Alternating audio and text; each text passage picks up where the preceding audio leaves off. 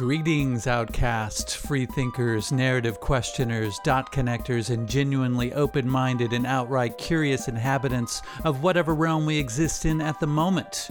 You are about to embark on another free first hour episode of The Melt. If you find yourself wanting to dig deeper and have the desire to join the conversation during our monthly Melt meetups, you might want to consider becoming a monthly subscriber.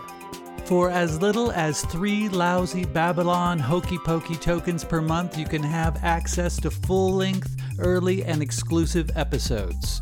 Just visit patreon.com slash the melt podcast or click the link in the episode notes to set the process in motion. It's simple, painless, and very well might make you feel tingly inside. So without further ado, please enjoy the show. Hello, my name is Chris Snipes, and you are listening to The Melt.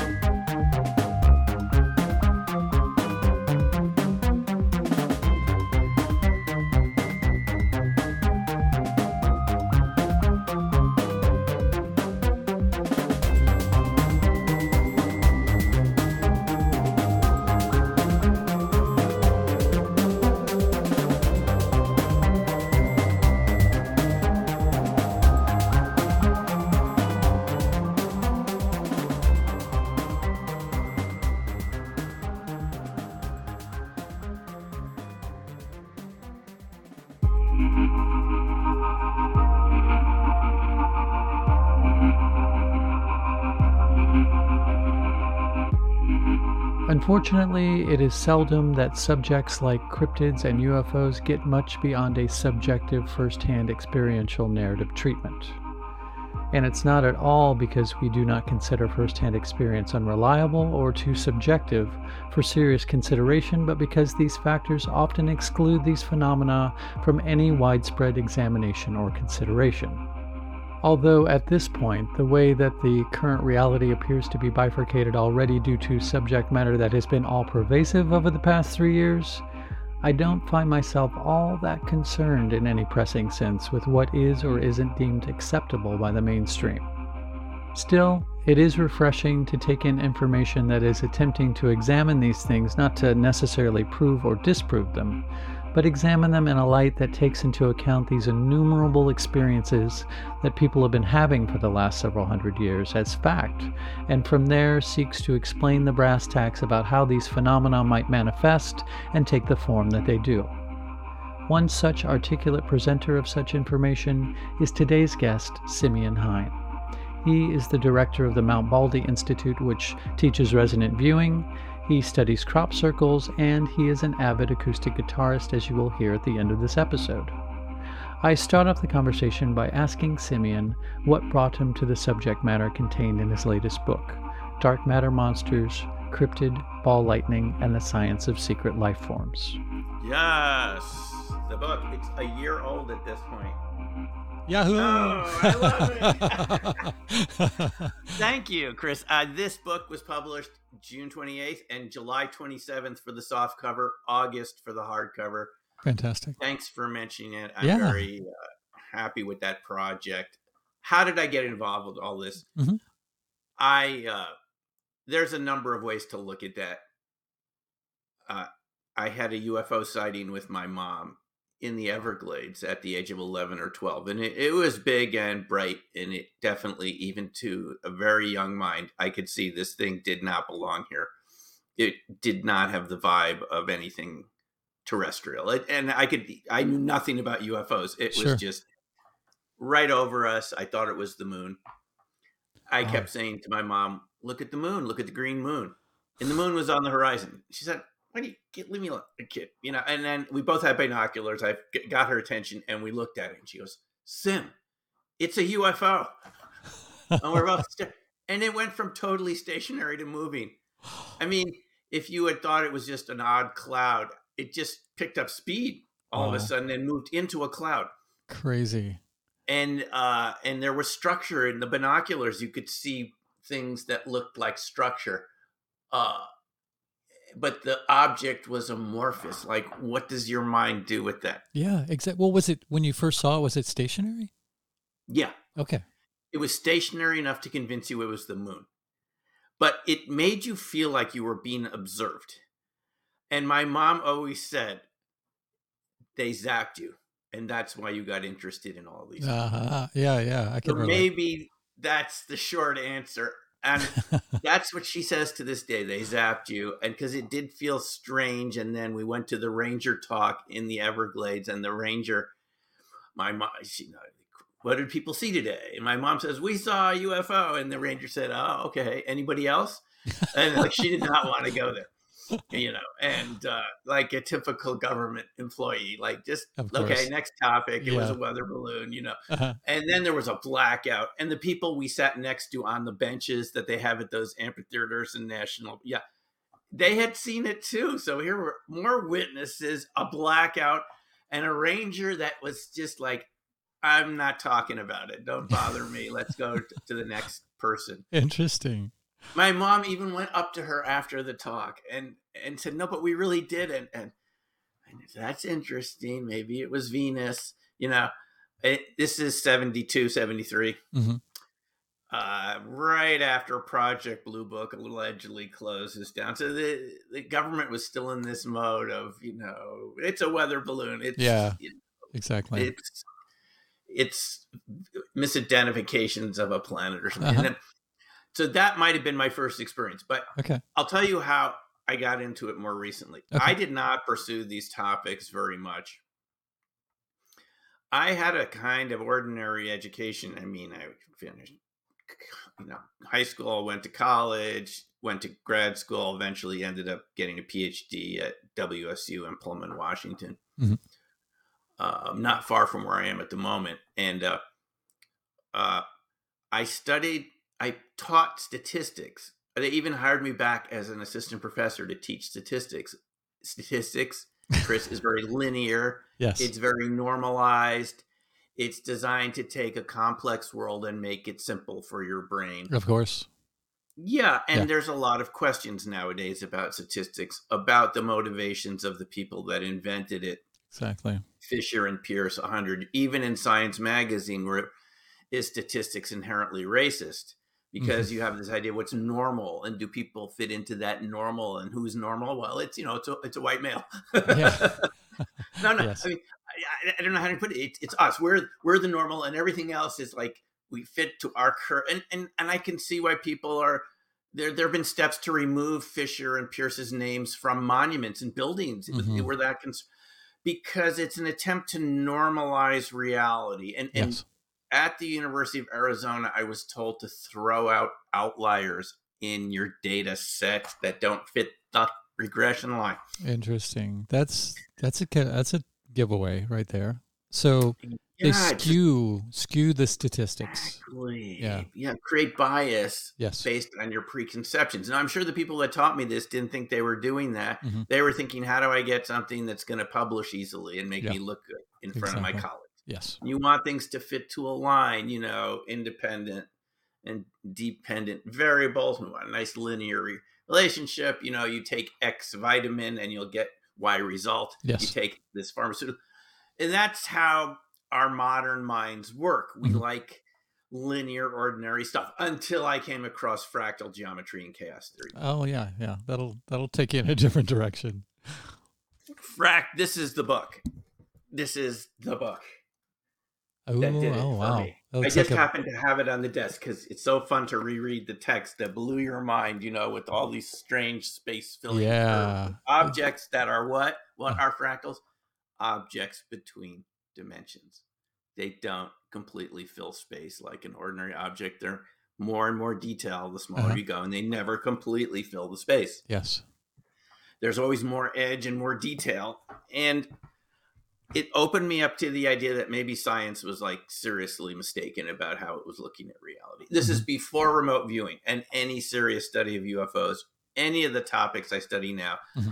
It came from science. And isn't that a success story for science? Is for something sure. showed me that the way I was taught to do things there could be something seriously wrong with it because none of my five uh, graduate committee members, five guys in the social department, wanted anything to do with fractals or chaos theory. I'm sure. Yeah. I had to go to entomology to find a guy named Alan Berryman, a British guy that was into this, and he had written papers on chaos theory. For people listening, that's a small change can have a big effect. Mm-hmm. Butterfly effect. Yes. A butterfly flapping its wings over the Amazon could change the weather in Germany. Mm-hmm. And this guy Berryman, and I'm told he's passed on now. He spent a lot of time with me, and he didn't have to. He was in studying insect population dynamics, and he said, "No, no, you're right. It's it's it's much more complex than a linear relationship because these boom bust cycles and a little change." So I was able to find some allies there at WSU. Cool. Yeah, and I got ended up getting my PhD in in fractal geometry. Oh wow! Topics. I mean, not sociologist doesn't get a degree in math, but I had studied the math and I had had had it down and the, the equations to nice. show uh-huh. that things aren't really lines. They could pretend to be lines, but that's your mind imposing a Western mechanistic view on reality. Mm-hmm. So that's where it starts for me, Chris, before I hear about remote viewing in Boulder in 1996 on my community radio station. Courtney Brown, who had Courtney started Brown. something called the Farsight Institute, and he was teaching classes and he had taken it, he told us, and it was new back in programs declassified in 95, a government psychic spying program called Remote Viewing, run out of the Defense Intelligence Agency with help of the Central Intelligence Agency. Yes. Employing a special access program at Stanford Research Institute, as it was called back then in Palo Alto. And they were, had had psychics that they were using to spy on the Soviet Union, and the Soviets had we learned later had five, at least five KGB departments with their own remote viewing programs. Their best physicists were involved in this. When I heard about this, part of my mind that had been looking at fractals said there must be things that we weren't told about in school that are true. And maybe remote viewing is one of those things, so I should investigate it. And and that's why I went and took the classes because I was convinced that there must be more to reality than science really understood. And maybe this was one of those phenomena that would, it, it didn't hurt that Courtney also studied chaos theory. Yeah, sure. yeah. So we're having, we're having, Cor- we're having Courtney on in a couple of weeks, actually. Funny you oh, should mention his name. Yeah. Yeah. Anyway, sorry to interrupt. No, no, I, I don't want to just, just keep talking. Oh, I'm, I'm, that's why people I, are here. Well, I can go on for this forever because it just gets more interesting because you go take remote viewing and who shows up in these classes. Courtney hired me back to be a teacher there, be partly because I had a PhD and it gives a respect to, you know, your institute to have academics there. And, and I, I wasn't bad at remote viewing. I could do it and get results sometimes like anybody can. And I could explain it. Well, who shows up at these classes eventually? People who had worked with the government and NASA, uh-huh. mm-hmm. who told us the government's hiding a really big secret. And these were not lightweights. It was an astronaut who had worked in the shuttle program, a so-called civilian astronaut, because they actually, you know, they, they like trained 200 people for four slots just for standbys. And, and this is one of those guys that's trained, goes through the whole thing, but never actually goes on to the missions. But he said he had seen the evidence. There was a guy there that uh, John from LA, who had worked for NASA transcribing the 16 millimeter film from the cameras they used uh, on the Apollo missions. Uh-huh. And probably before Gemini and the other missions, uh, to he was an expert in video, and he had created a machine that would mm, back then this was probably high tech. You put the 16 millimeter film in, and it transfers to video. Oh, cool! Nice. Yes, and he said you wouldn't believe what's on the moon. I've seen the original video that they haven't shown to everyone else, and there's structures there. I mean, he had no doubt that there were structures. I mean, he's hundred percent. He said I could, you could see him on this video. He said if you had a telescope, you could probably see him with the naked eye, too, if you knew where to point. Origins of the structure? Did he conjecture that, or yeah, he was convinced that there had been an extraterrestrial civilization there and a war. He said some of these buildings looked like they'd been bombed out, broken glass, stuff like that. Interesting. Domes.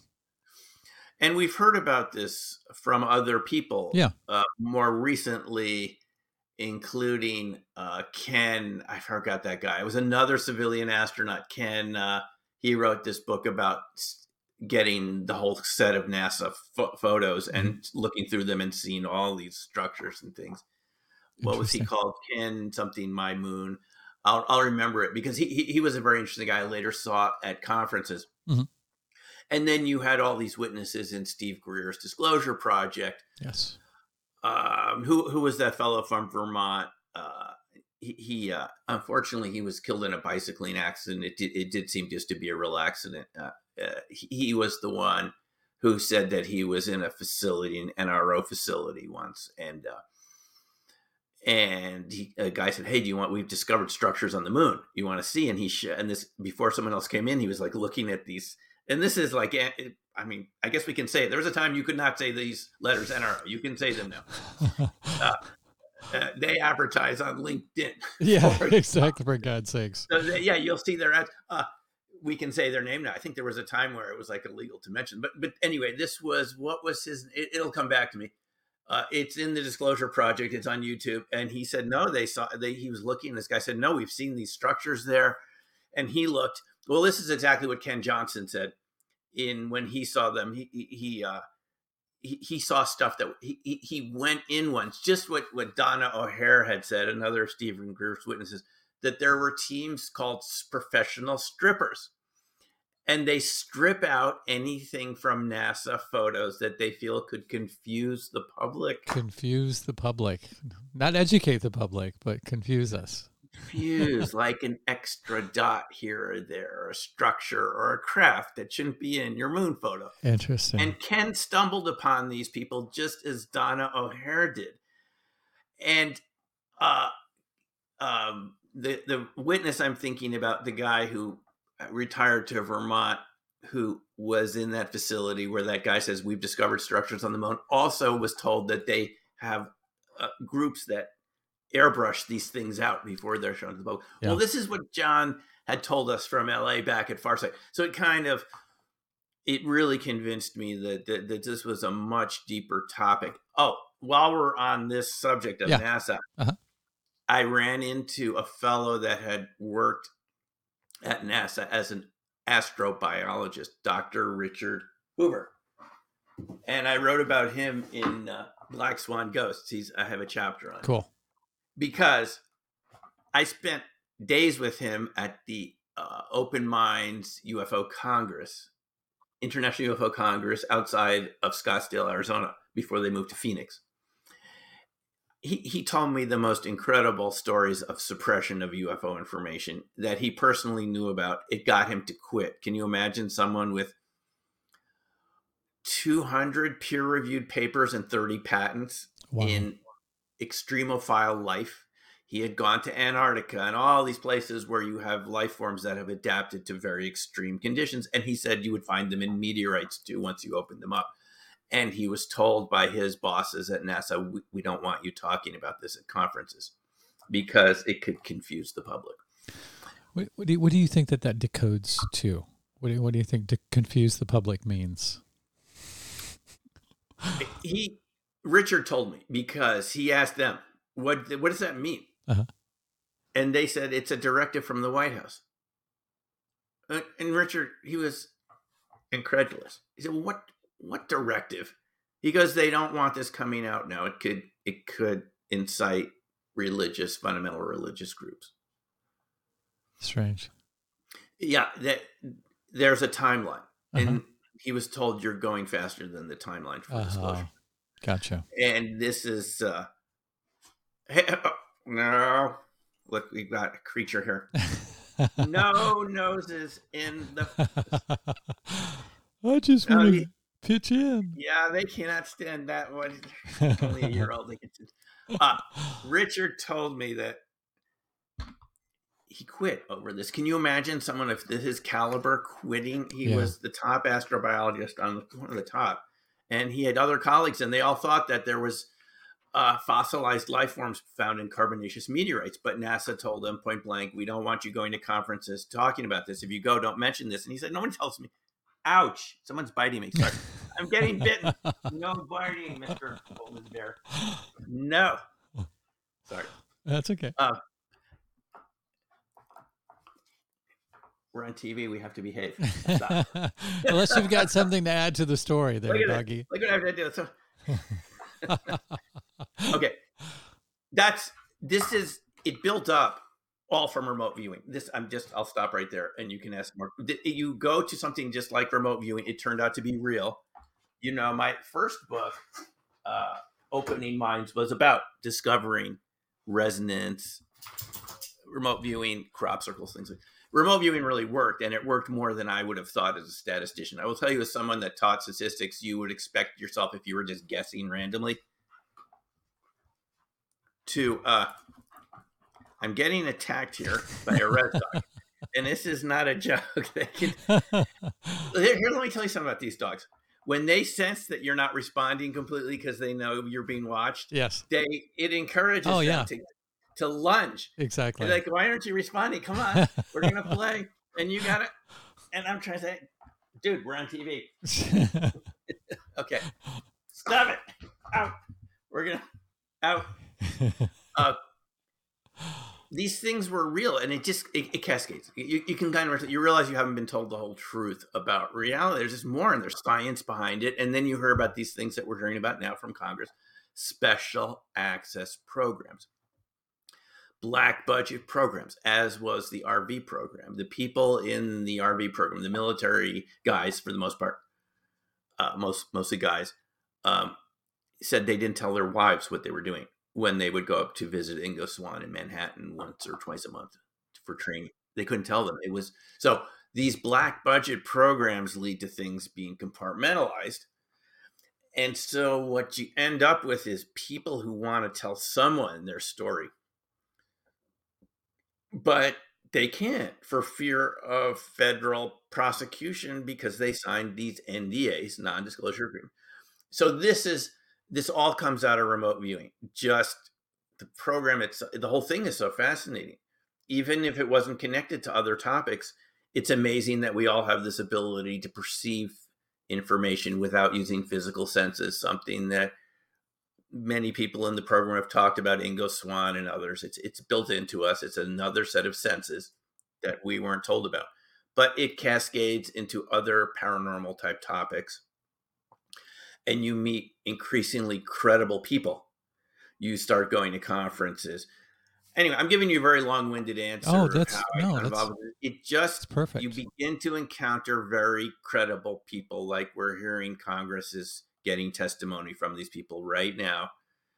Uh, UFO witnesses, and they are cra- crafting legislation as we speak. It's already in one of these uh, Senate bills, the Authorization Acts, but budget that if you have any knowledge, firsthand knowledge of UFOs or a piece of something, you have to tell, you know, you have to notify the Pentagon, the AARO office, all domain anomalies resolution office, the new UFO, one of the new UFO offices there, UAP as they call it. Yes. You have to notify them. So uh, I I've known about this for 25 years since speaking to witnesses at conferences, and these are very credible people. So basically, what you realize this is this, Chris there are people out there with another story of reality. The public has one sense of reality that we get from the news and from the media and from education. And you come across these experts and people that are really tops in their field that have worked in the federal government or as a contractor, and they are telling you a different story of reality that they're, we're not alone. And uh, and some of them don't care anymore about whatever NDAs they signed and maybe some of those NDAs have expired uh, and they can start talking more freely. But I mean, you start coming across these people and they seem to be attracted to things like remote viewing. Maybe they just feel they'll meet like minded people who are open minded. I think that's the main thing. You know, I think what they really want is someone just to listen to their story without ridicule and right. Yeah, exactly. Well, I think the Farsight Institute has done a lot of really incredible work. How long were you with them? Uh, I was there for a, a, little over a year. Mm-hmm. but they've done like you know uh, remote viewing the crucifixion of Christ, Mars, the surface of Mars, like all of this really inc- incredible stuff. And I think, do you think that maybe one of the reasons that they nobody wants to publicly legitimize remote viewing is because that, I mean, that seems to go directly against this sort of materialist reductionist narrative that that we're being presented as if we live in a material world, a material plane. Stuff like that is just airy fairy, um, especially things that you can do yourself and learn and train other people to do. Um, so they don't want us to uh, think outside the box. They don't. They don't want us to peek behind the curtains, and then the curtain after that, and then the curtain after that. Like, do you think that there's a there's a um, that there's an agenda behind that? Do you think that that has to do with well, keeping us based in material reality? Oh, yeah. We listen. I am not a conspiracy theorist at all.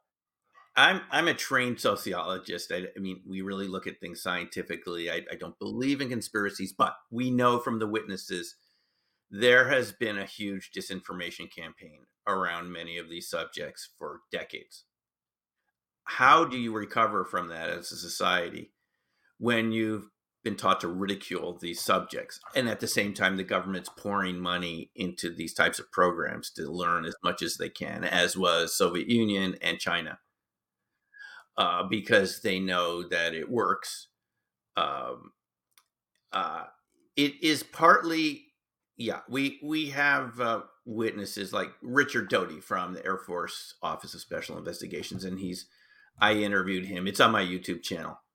And he said, and he's told this to other people. It wasn't just, you know, told this to stephen Greer and other people. There's other interviews. You can hear him saying we, they, they would just pay journalists to say whatever they yeah, wanted. Exactly. And, uh, you know, on one of my crop circle tours, uh, I, I got involved with crop circles just briefly from remote viewing, I was just really curious what these objects were. We had remote viewed them. You can remote view anything, and you want some feedback. So I started going over to England, on, and it was very fascinating to see what was going on there and the weird effects on cameras and batteries. And we can get into that in a moment if you're interested. Please, absolutely. Yeah, uh, we had a woman who's passed on now, Diana, and we were just talking with her one day, myself and Ron, uh, Ron Russell, who gave these tours from the Denver area. And she said, Oh, I worked for the CIA. And we said, Well, what, you know, can you say what you did? She said, I worked in the, in, in the uh, media department. Well, what, what, does the media department do? Yeah. She said, I had a Rolodex of, I think it was 400 journalists. We would send them stories to run. Of course. Or so I versions. said, what was that? Or their versions of, of stories that were. Well, that's what I asked her. Yeah. I said, did you rewrite their stories maybe for national security? Maybe they're saying too much and there's something you don't want getting out. Or did you just write stories, completely fictional stories, and have them run it as if it was real? And she said both. Wow so this is the thing is we're so confused at this point because we don't know what we've been reading is yeah. real and i think this is going to lead to years of investigations of who's been complicit in this sort of deception mm-hmm. because we can't have a democracy or a democratic republic based on you know false information it just won't it, it won't last. It, yeah. ha- it, it, the basis of our society is freedom of the press, freedom of speech. Yes. We're doing this right now in a broadcast like yeah. this. You can't do this in every country. If we were in China, Chris, we wouldn't be able to do this. Yeah, exactly. They could turn us off. Mm-hmm. But you can't do that here. It's what we all love about this country. Exactly. If we can't have information that we know is veridical information that we can verify, right? Mm-hmm. Because of a huge black budget, but you know, black budget for disinformation. As Richard Doty told us, they would just have huge amounts of cash. Doty was in the Kirtland Air Force Base in Albuquerque, and it, it wasn't like he was just, from what I got talking to him, not not just spreading the money all over the country. He was focused on Albuquerque, and, and uh, you know, they didn't want people too interested in UFOs, and for their you know their reasons were they didn't want people interested in the drones and things they were testing out at Kirtland. But Doty said they you know they would hire actors, they would hire actors. Wow. to go to your home to pretend to be a UFO investigator to get your evidence and you wouldn't get it back. Crazy. That's that's some foresight. They did this with Kirtland and AOFOSI and other how, was this a national I mean was this going on all over the place that we were, you know, I mean I think I'm not the only one. Obviously, it's not just me and fellow UFO investigators that are interested in this. I mean, this is something that the Senate's talking about right now. Uh, you heard Marco Rubio make references to this, but what, what's actually going on here, and and are we out of the loop of something that's really important? Well, from talking to all these witnesses, I would say yes. So to answer your question, it's partly from that side. There have been disinformation campaigns which I think must be illegal because there's nothing that allows the military to use its resources against American citizens. I mean, they can look for spies here and things like that. Uh, that would seem legitimate. It's what we have the FBI for, but they're not supposed to be targeting Americans on American soil. No one's supposed to be doing that. There's no authority for the military to do that or any of the intelligence agencies, you know. And we had the uh, church hearings, didn't we, in the when was that in the 70s about this sort of issue about how much the media had been complicit in this it seems to have gone on and talking to this woman diana on the crop circle tour i mean she just she just felt like it was her job to run stories. I mean what's the effect in our minds when we don't know fact from fiction? But let me put have another angle on it as a sociologist. There's a part of us all of us it's called confirmation bias. We we have biases in our own thinking uh, to want to see reality that confirms what we believe to be true because there's a comfort factor of course.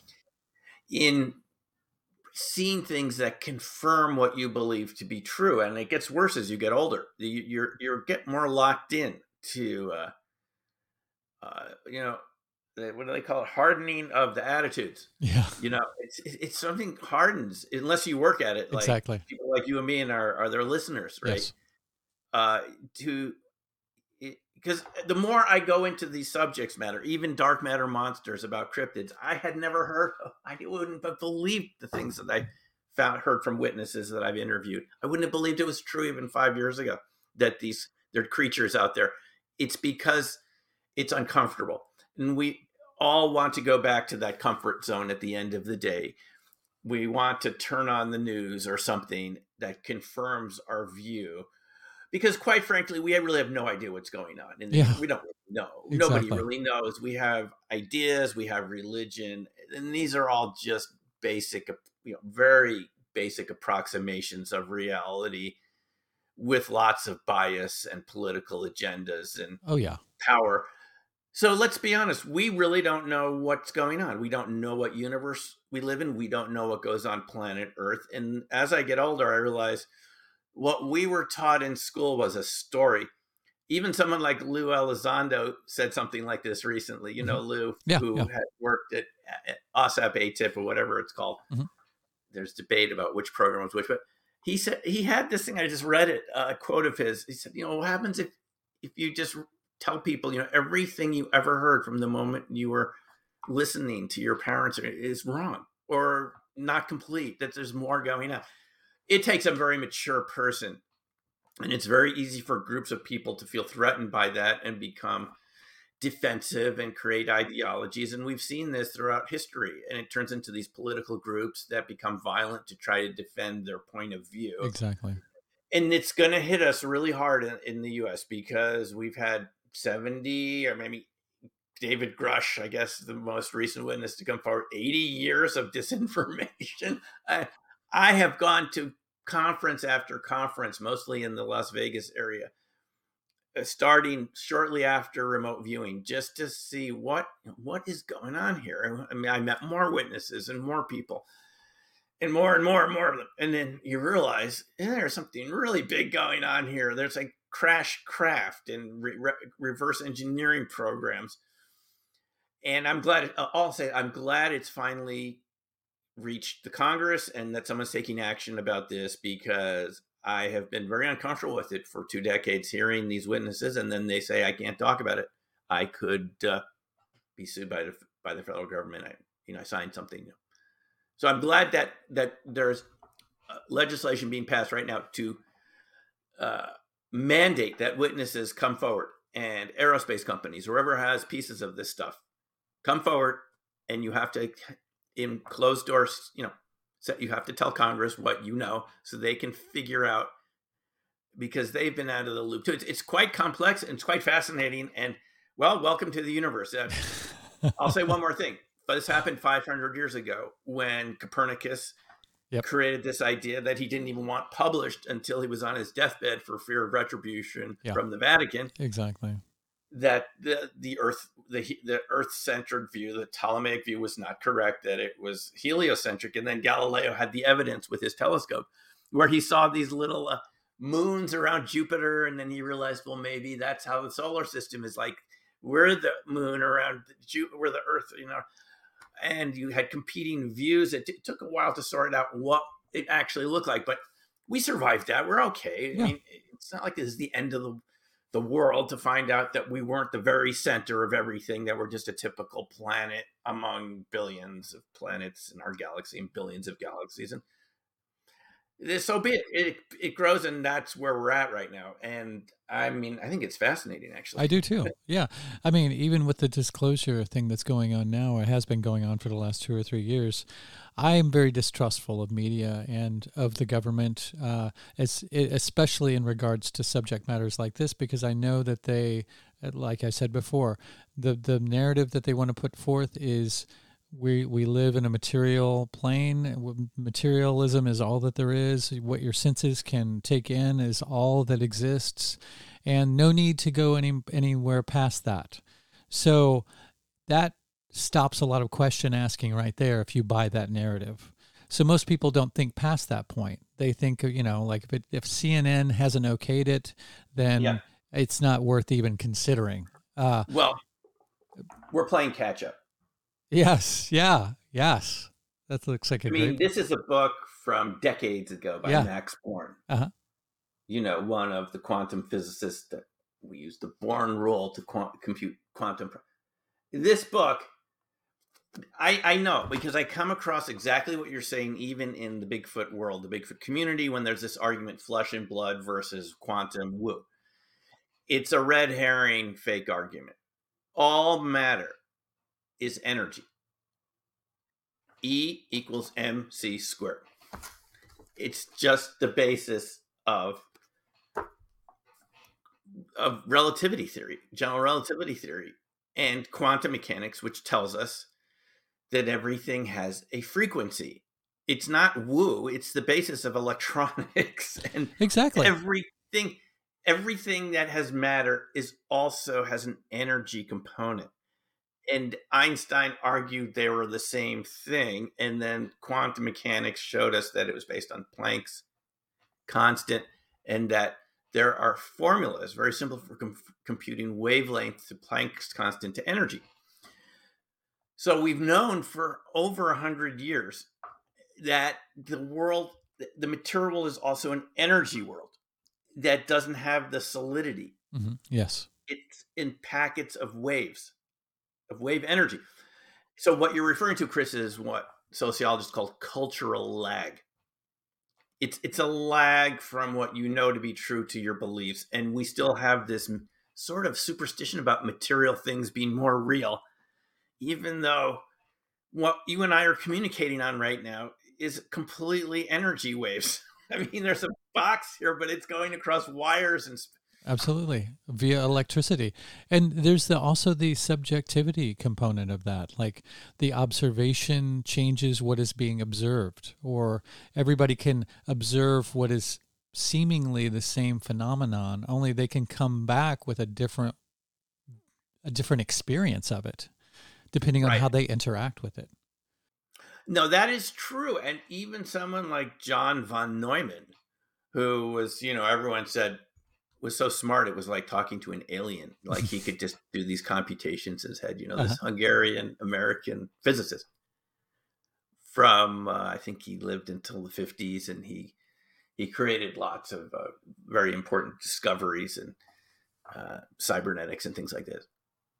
And he called that psychophysical parallelism. Mm. I've never heard and that term. Yeah, and he argued that subjective states have to be real. They have to correspond to the objective world too. They're not less real because we can't see where they are because they're an experience. They're a point of view, and that leads into the idea that we live in a multiverse. That, there's multiple angles on any particular experience, all equally real, uh, real realities, different points of view on what we're seeing. Because if you can see it in your imagination, the psychophysical parallelism argument says it's real in some reality somewhere. And so uh, this this kind of leads to discussion of parallel realities, you know, ways of resolving this quantum measurement problem and all of this.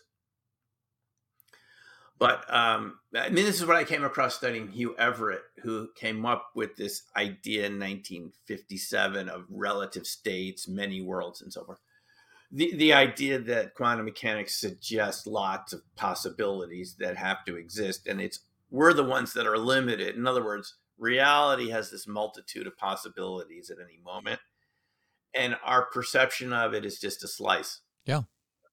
So if uh, we if we believe that materialistic like it's all on the surface sort of thing, then we're never going to get past that. If we think that's all that's right. on the menu, we're never going to experience anything outside of that possibility. Right? No, that's true. Uh, the reason when you push up against something it feels solid, that's electromagnetic propulsion. That's the the uh, the electron orbits repulsing off other electron orbits orbitals uh, that's electromagnetic, re, you know, repulsion. Just like you would feel if you push magnets together at the same pole, they push back. It's an electromagnetic force. At our scale, it seems like it's impenetrable and solid. But we know from research in neutrinos from the sun that billions are passing through your hands and mine every second, trillions through your body, and they never hit anything.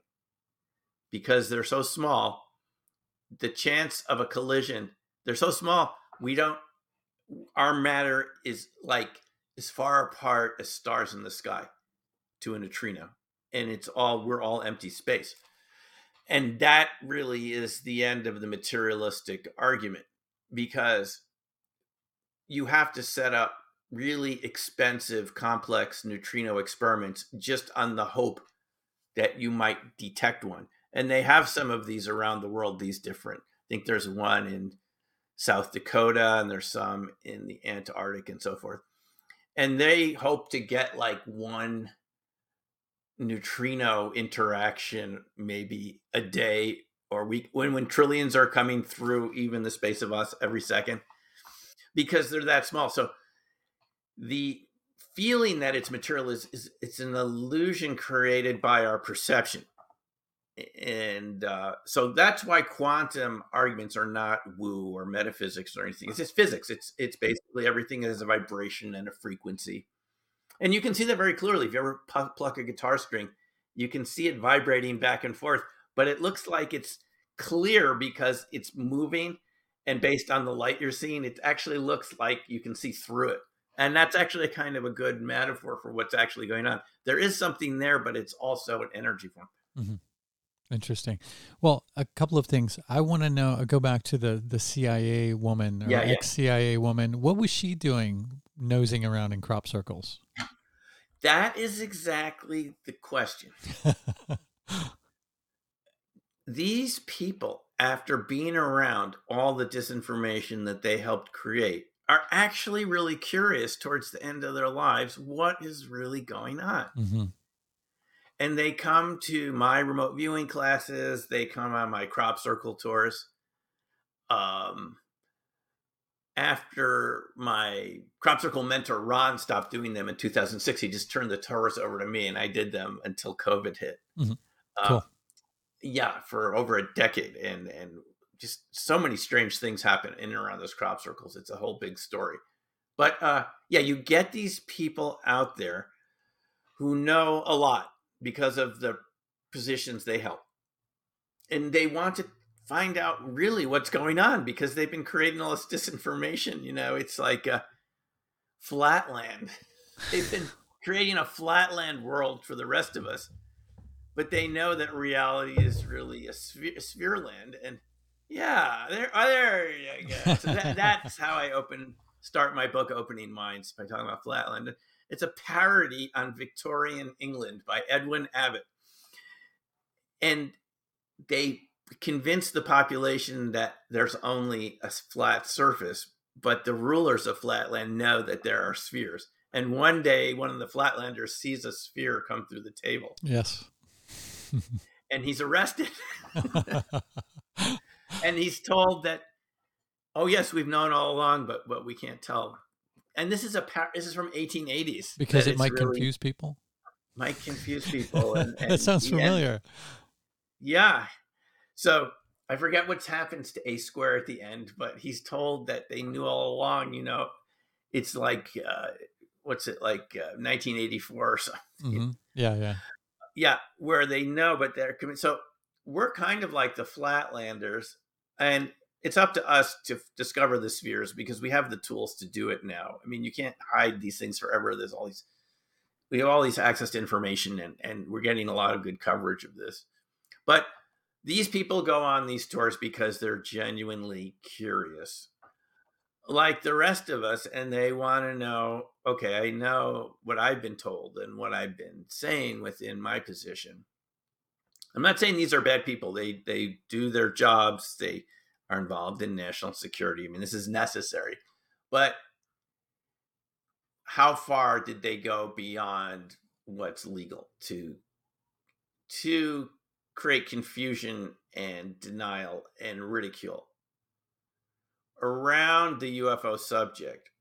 It's unfair to the witnesses to these phenomena to make them feel ashamed to tell their stories and to tell them, you know, it's not good for your career.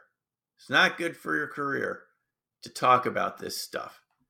And they don't tell anyone for decades. We had people like this at the citizen hearing in 2013 in DC. I went to that. It was held by the Paradigm Research Group. You remember that, mm-hmm. the event? Yeah. Citizen hearing for disclosure. It was open to the public because it was the National Press Club. Anyone mm-hmm. could go. Yes.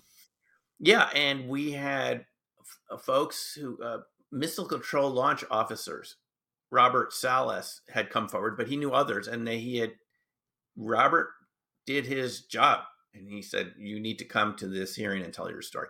And you had people like David Schindele uh, and others.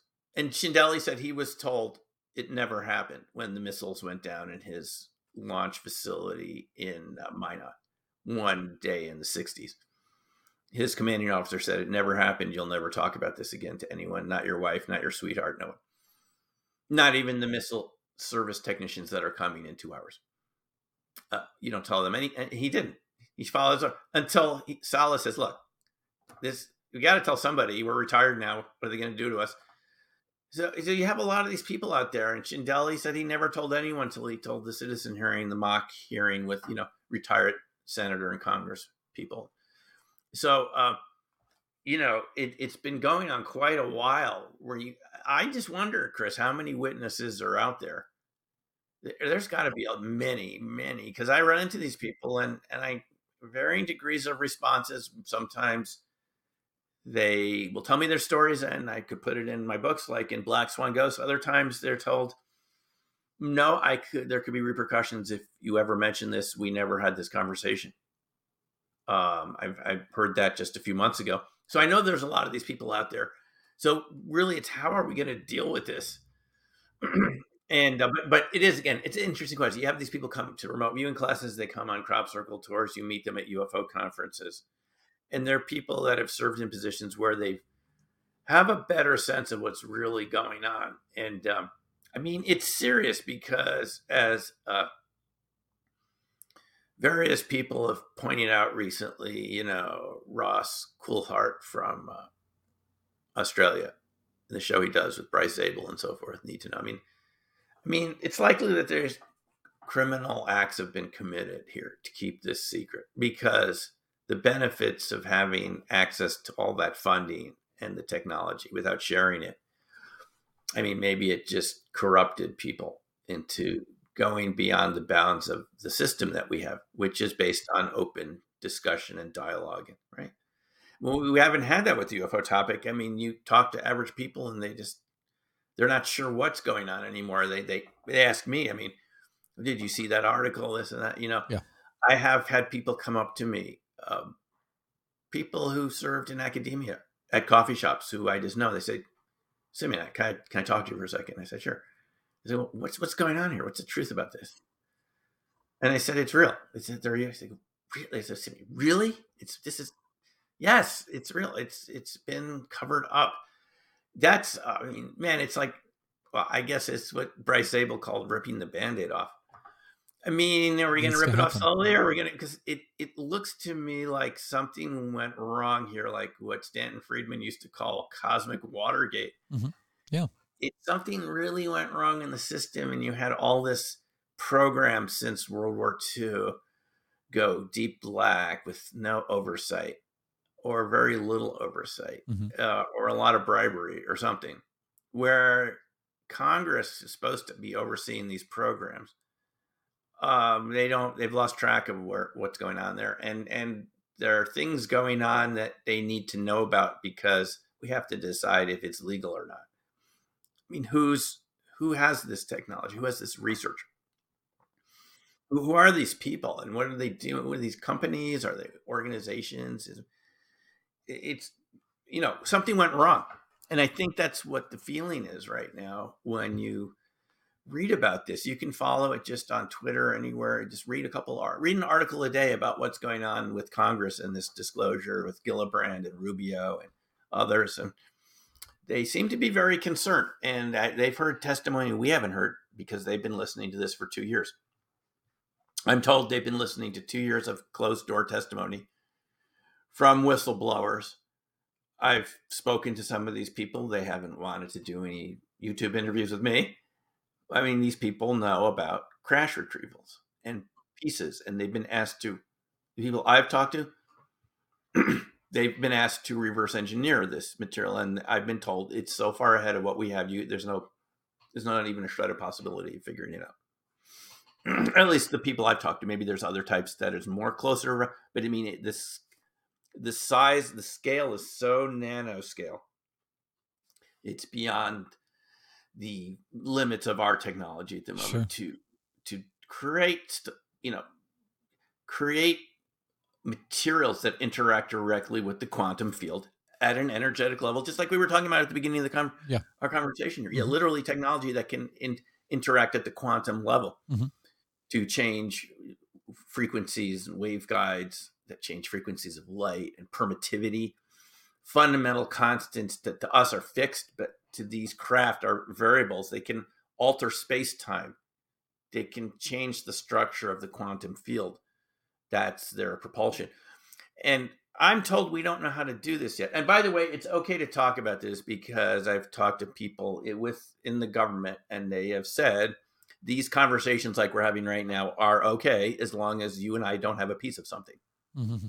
Gotcha we can talk about this all we want because a lot of people won't believe us anyway, right? Yeah, exactly. We're just ranting and raving. So, it's fine to talk about this. We don't actually don't have any direct knowledge. We're not breaking any law, so don't we don't have to worry about that. But this is what we're dealing with now. There's only two possibilities here. There's a major breakdown in our political and economic system where there's some rogue companies or someone outside the bounds of what we consider to be the, the market as we understand it and the political system representation, checks and balances. Or a lot of super smart people with high clearances are making this all up and going to conferences and telling people like me about it. Sure. Um, which is also a very serious situation. If that would be true, if this is not true, but you have had decades of people saying that they've seen this material, some of whom, like David Grusch, have high enough security clearances that they get to brief the president every morning. Yes, of course. That caliber of person, and they're making this up. Uh, it's it's like what Robert Salas used to say about the missile control launch officers, like David Schindele and many others, who Robert Hastings has written about. You know, these guys are considered to be the backbone of you know our military defense system, the people that have control over launching missiles, whether it be in subs or on land or so forth. either UFOs and objects are tampering with these systems and shutting them down, or in some cases, setting off the launch sequences, scaring these folks that they turn gray in about five minutes, or they're making this all up. These were people that could have launched missiles. They don't need permission from anyone. It's just two guys down there in the tube in the in the, the facility, the missile control launch facility. Two people can decide to launch those. Takes two in our system. It's not like in the Russian Soviet system where it has to be launched from Moscow. It, it they can launch them on their own. So are you, you telling me these guys are all making this up? They're they're mentally ill. They're schizophrenics that believe UFOs are coming over and tampering, and they can, they have their, the keys to launching World War Three. Either way, it's a really serious situation. I'm not the first person to say this, Chris, but come on, what are we talking about here? This is like this should be front page news discussion every day or night. I mean, because something's wrong here. Something's really wrong. And I think I have a feeling of what it is based on the people I've talked to over a couple decades is you had these special access programs and it got so compartmentalized that they could never share their stories. Stovepipe. And some of these people have told me the stovepiping is is really counterproductive too because they can't they can they can need help with a problem they're working on. They can't talk to anybody outside their program or even within the program. They can't talk to the person next to them. It's it's really quite complex. This this this whole situation seems to be the outgrowth of a flatland type effect where you have secrecy over reality. Yeah, yeah, for sure. And you legalize it in terms of compartmentalization. Yes, for national security. Even for national security. Yeah. And, and we can understand there's a reason. I mean, you had the Cold War. We didn't know what the Soviets were going to do. Uh, maybe they're they were just as a mess as the Russians appear to be right now with their military situation in their adventure in Ukraine. But we can all understand there's reasons for seeking. I mean, my dad was at D-Day. He he landed at Omaha Beach, you know, in 1944, and uh, June 4th. Yeah, and um, I mean, I can understand why you have secrecy because you can't give that away the night before you land. Everything's riding on that day, and and it has to work, or you don't have a back. There's no backup plan. So I can understand because you know he showed me his letters from World War II that he sent back to his parents in the U.S. And they would what they would do with those is transfer them to rice paper because it was lighter to bring on the planes, and and the censor would cross out any details.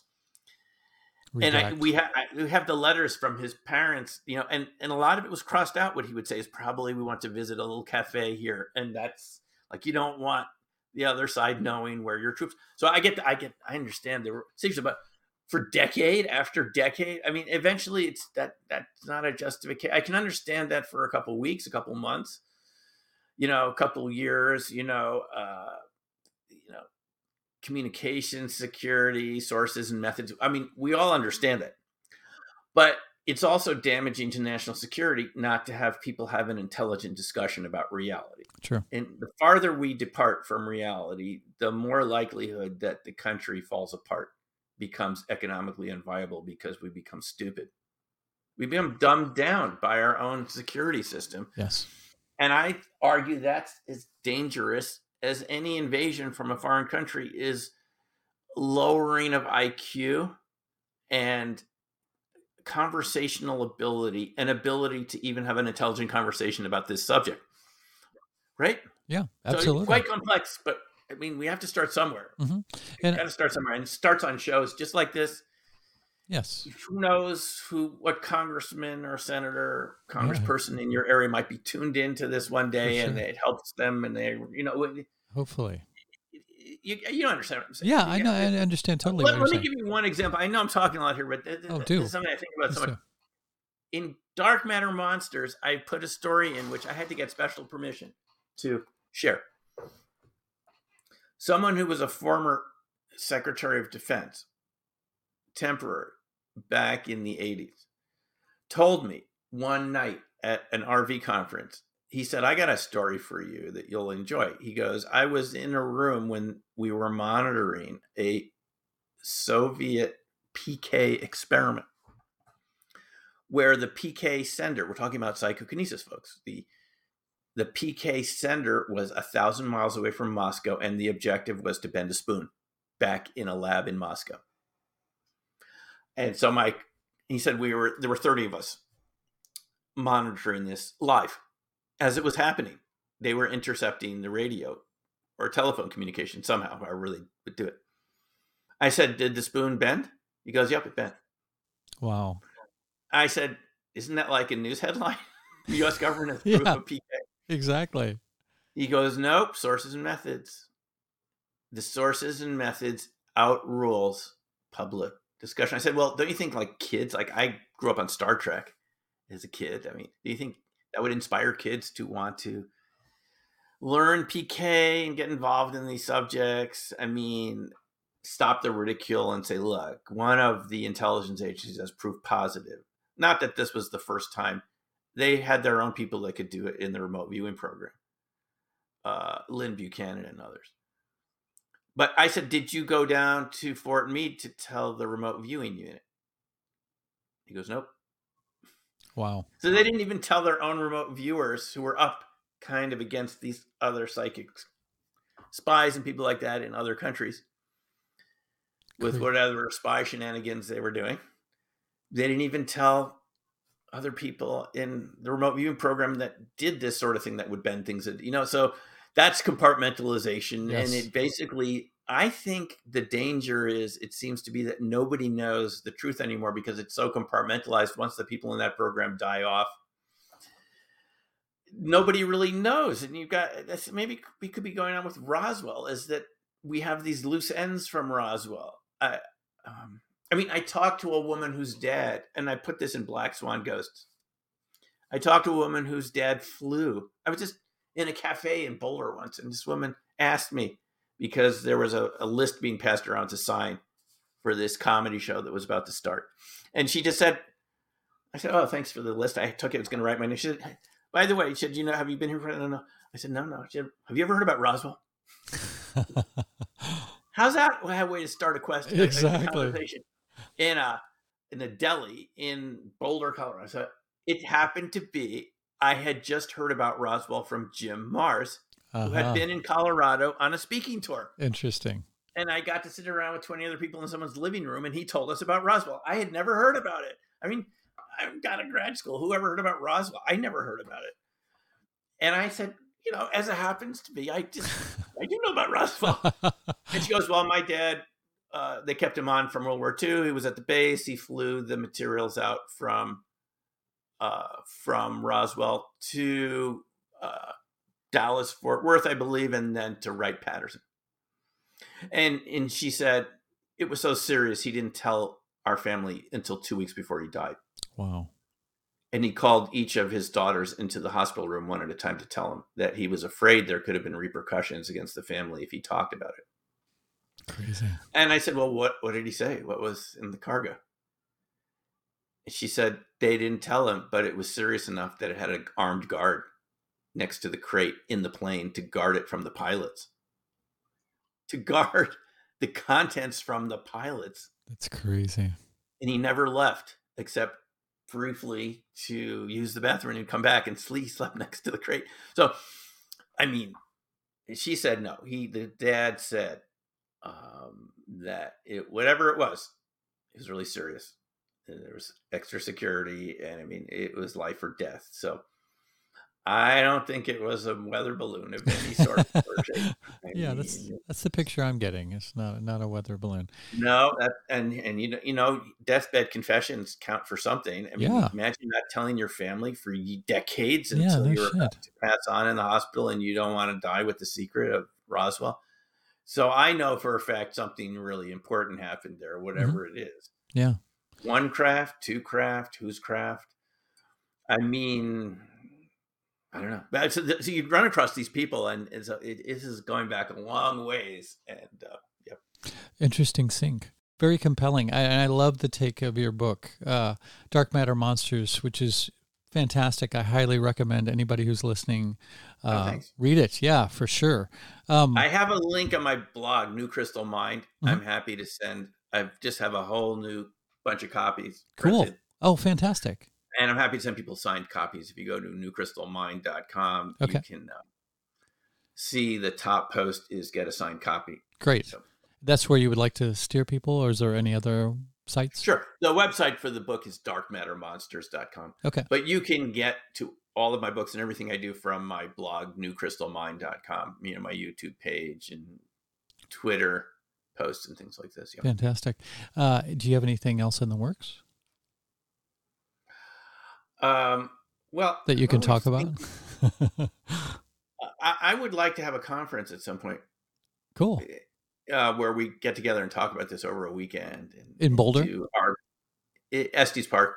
Oh, yeah, RP yeah. And things and uh, kind of lay all this out Very nice. because people are having this experience and it, yeah it, it seems strange but everything that we don't understand at the time i mean electricity was strange and magnetism I mean, it's just some type of principles that we don't really understand i'd like to get people together and uh, just have a talk about it over a weekend Yeah.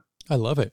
Well, let me know if that happens. I'm not Sure. too far away. I love Colorado. Eventually, we would like to move to Boulder. So, but that's yeah af- you know, after the kids have grown up and they're out of here, maybe it. five, six years from now. So, but yeah, I love Boulder. Boulder's amazing. So maybe we can. yeah and you, you encounter people with sasquatch i mean i'm sure you encounter them in kansas too there's no doubt about it but you also get them in the rockies they can show up anywhere really it's not just forested mountain but you get, you'll run into people that have had the, the experiences Yeah, I have uh, talked to a couple of. That we have a Native American uh, university here, Haskell University, and I've heard a couple of people who have been around town and who I brought that up in conversation, and and they said, yeah, yeah. Well, I mean, they're here for sure. I've known somebody who's had a sighting down in the wetlands behind the the campus, so we always keep our eyes peeled.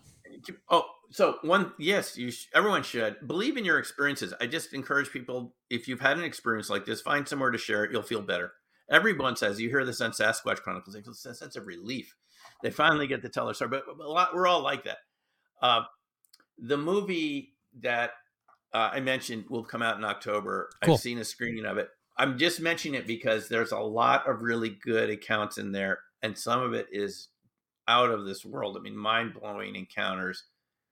Uh, we'll have no doubt that the Sasquatch can take different forms after seeing a flash of beauty, the paranormal Bigfoot out in October. Fantastic. And this other one that you mentioned, the first one is you can see it anywhere. Like, yeah, you can watch it right now. I think it's really beautiful. I did an interview with the creators of A Flash of Beauty in Forks. It's one of my posts on my YouTube channel just from last week. fantastic. Uh, and yeah, that's a flash of beauty, Bigfoot revealed. And I, what I really liked about that one is it's got the best photography of any Bigfoot documentary I've seen. They didn't want you know night shots and green screens and all Mhm. infrared. It's beautiful drone sh- photography of whole areas with Cool. great witness accounts and and really leaves you wondering at the end how this is more prevalent than we thought. Nice. Yeah, I, that's that's something that's missing is is high quality, well done documentaries about this kind of stuff. There's tons of cheesy ones out there that don't Yeah. really do the subject uh, matter. Uh, what's the word I'm looking for? They don't do it justice. Um, so it's good to see that this one is maybe high quality and well handled and Yeah. cool. Very high quality. And the second one's looking great. I'm sure they're going to add more witnesses to it, but so far it looks really good and it's lots of really interesting accounts. And yours truly is in there talking about some of these ideas. Fantastic. Well, I look forward to seeing the first one and yeah, maybe let me know when the second one comes out. I will. Okay, great. Simeon, wonderful to meet you. Thank you so much for taking the time to sit down and chat with us. And I barely got into my list of questions. So perhaps sometime down the road, if you would be willing to come back on again and we Sure. can have a chat. Okay, fantastic.